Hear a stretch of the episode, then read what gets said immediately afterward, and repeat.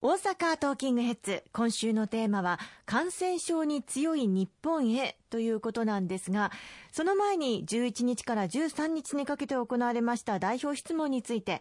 いろいろとお話を伺いたいと思います。2日目には衆議院で公明党の石井啓一幹事長が質問に立ちました。石川さん主にどのようなことを確認されたんでしょうか？はい。あの、冒頭オープニングでもあの申し上げましたけれども、公明党が発表いたしました重点政策を中心に、岸田内閣に対応、しっかりとお願いしたいということをあの訴えさせていただきました。例えば、この今新型コロナの影響が長期化する中で、子供たち、また子育て世帯が大変しわ寄せを受けています。学校が休校になったりとか、行事が中止になったりとかして、子供たちに精神的な負担が増しているという、そういう調査もございます。残念ながら、自ら命を絶ってしまう子供たちも増えていまして、昨年は過去最高の子供たちの自殺者数を記録してしまいました。また、在宅が増えたことで、家事、育児の負担、また食費がかさむ、オンラインでの授業で通信費が馬鹿にならない、こういう声もたくさんいただいております。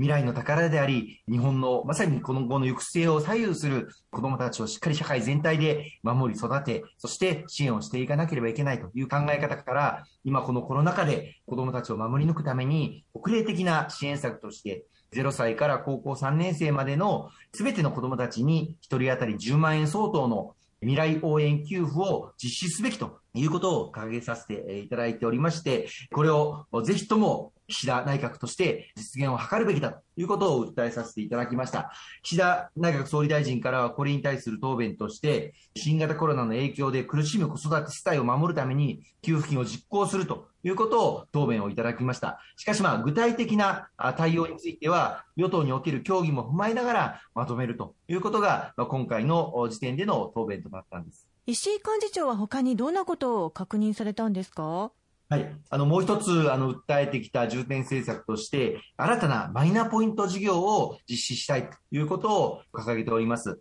コロナで大変日本の経済が深刻な打撃を受けております。ポストコロナ、アフターコロナの時代を切り開く、まず初動として日本の経済、特にこの消費の喚起を大きく図っていかなければいけないいうふうに思っております。まあ、昨年から今年にかけまして、実はマイナンバーカードをお持ちの方々に、マイナポイント事業、お一人5000円ずつ支給をさせていただいて、自由にお買い物をしていただくということをさせていただきました。これはあの25%分のプレミアムをつけるという形でやってきましたので、例えば1000円のお買い物をすれば1250円。で、そのプレミアム分が最大5000円という形でやったんですが、プレミアム部分ですので、なかなかこの実感として消費に喚起されているという実感が湧いてなかったということもありまして、直接マイナンバーカードをお持ちの方々にポイントを給付するやり方でマイナポイント事業をさせていただきたい。金額としては、マイナンバーカードをお持ちの方、そしてまたこれからマイナンバーカードを申請される方に、お一人3万円ずつポイントを給付させていただきたいと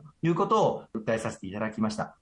まあ、これまでマイナポイント事業数万円という言い方をしておったんですけれども、やはりきちっと明確な金額を岸田内閣に訴えた方がいいだろういうことで、お一人3万円ポイントを付与させていただきたいということを、今回の代表質問で訴えさせていただきました。そしてあの、このマイナポイント事業はもう一つ目的がありまして、これからデジタル化を力強く進めていく必要がございます。あの、昨年の一人一律10万円の特別定額給付金の給付も、もっと行政がデジタル化されていれば、あんなに時間をかけることなく、お一人お一人のお手元に10万円が届けられたというふうに思います。デジタル庁が今年の9月に誕生いたしまして、あらゆる行政サービスのデジタル化を力強く進めていく段階にありますが、その基盤となるマイナンバーカードが残念ながらまだお持ちの方、国民の皆様の4割弱にとどまっている状況にあります。このマイナンバーカードの普及をもっと進めていかなければ、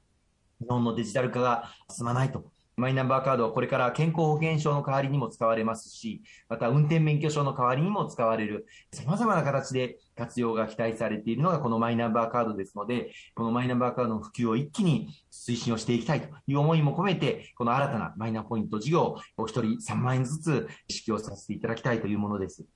これに対して、岸田内閣総理大臣からは、この公明党の提案に対して、今後与党の議論を踏まえながら政府内において検討を進めるという明確な答弁をあのしていただきましたので、着実に検討されていくものと期待をしております。それから石井幹事長なんですが、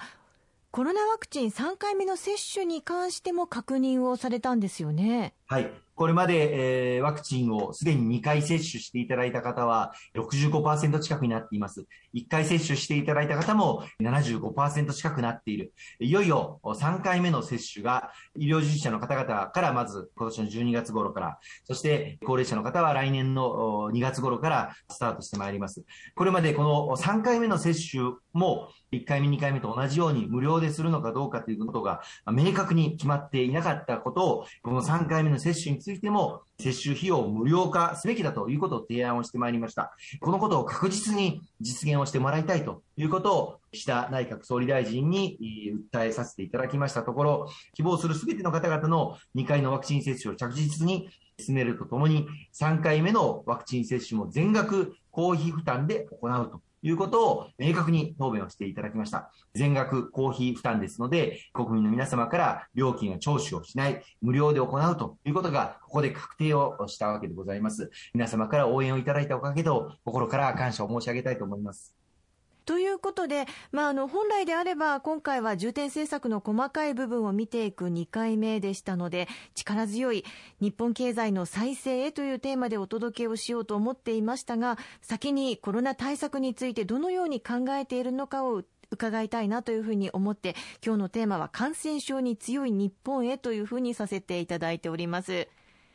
え後半はですね、えー、そのあたりについて詳しく石川さんにお話伺っていきたいと思います。よろしくお願いいたします。はい。あのー、今回の公明党の重点政策、日本再生、新たな挑戦と掲げさせていただいております。公明党の始めたこの新たな挑戦が一つ一つ前に進んでいるということをご報告をさせていただきました。今後とも全力で形にしてまいりたいと思いますので、どうぞよろしくお願い申し上げます。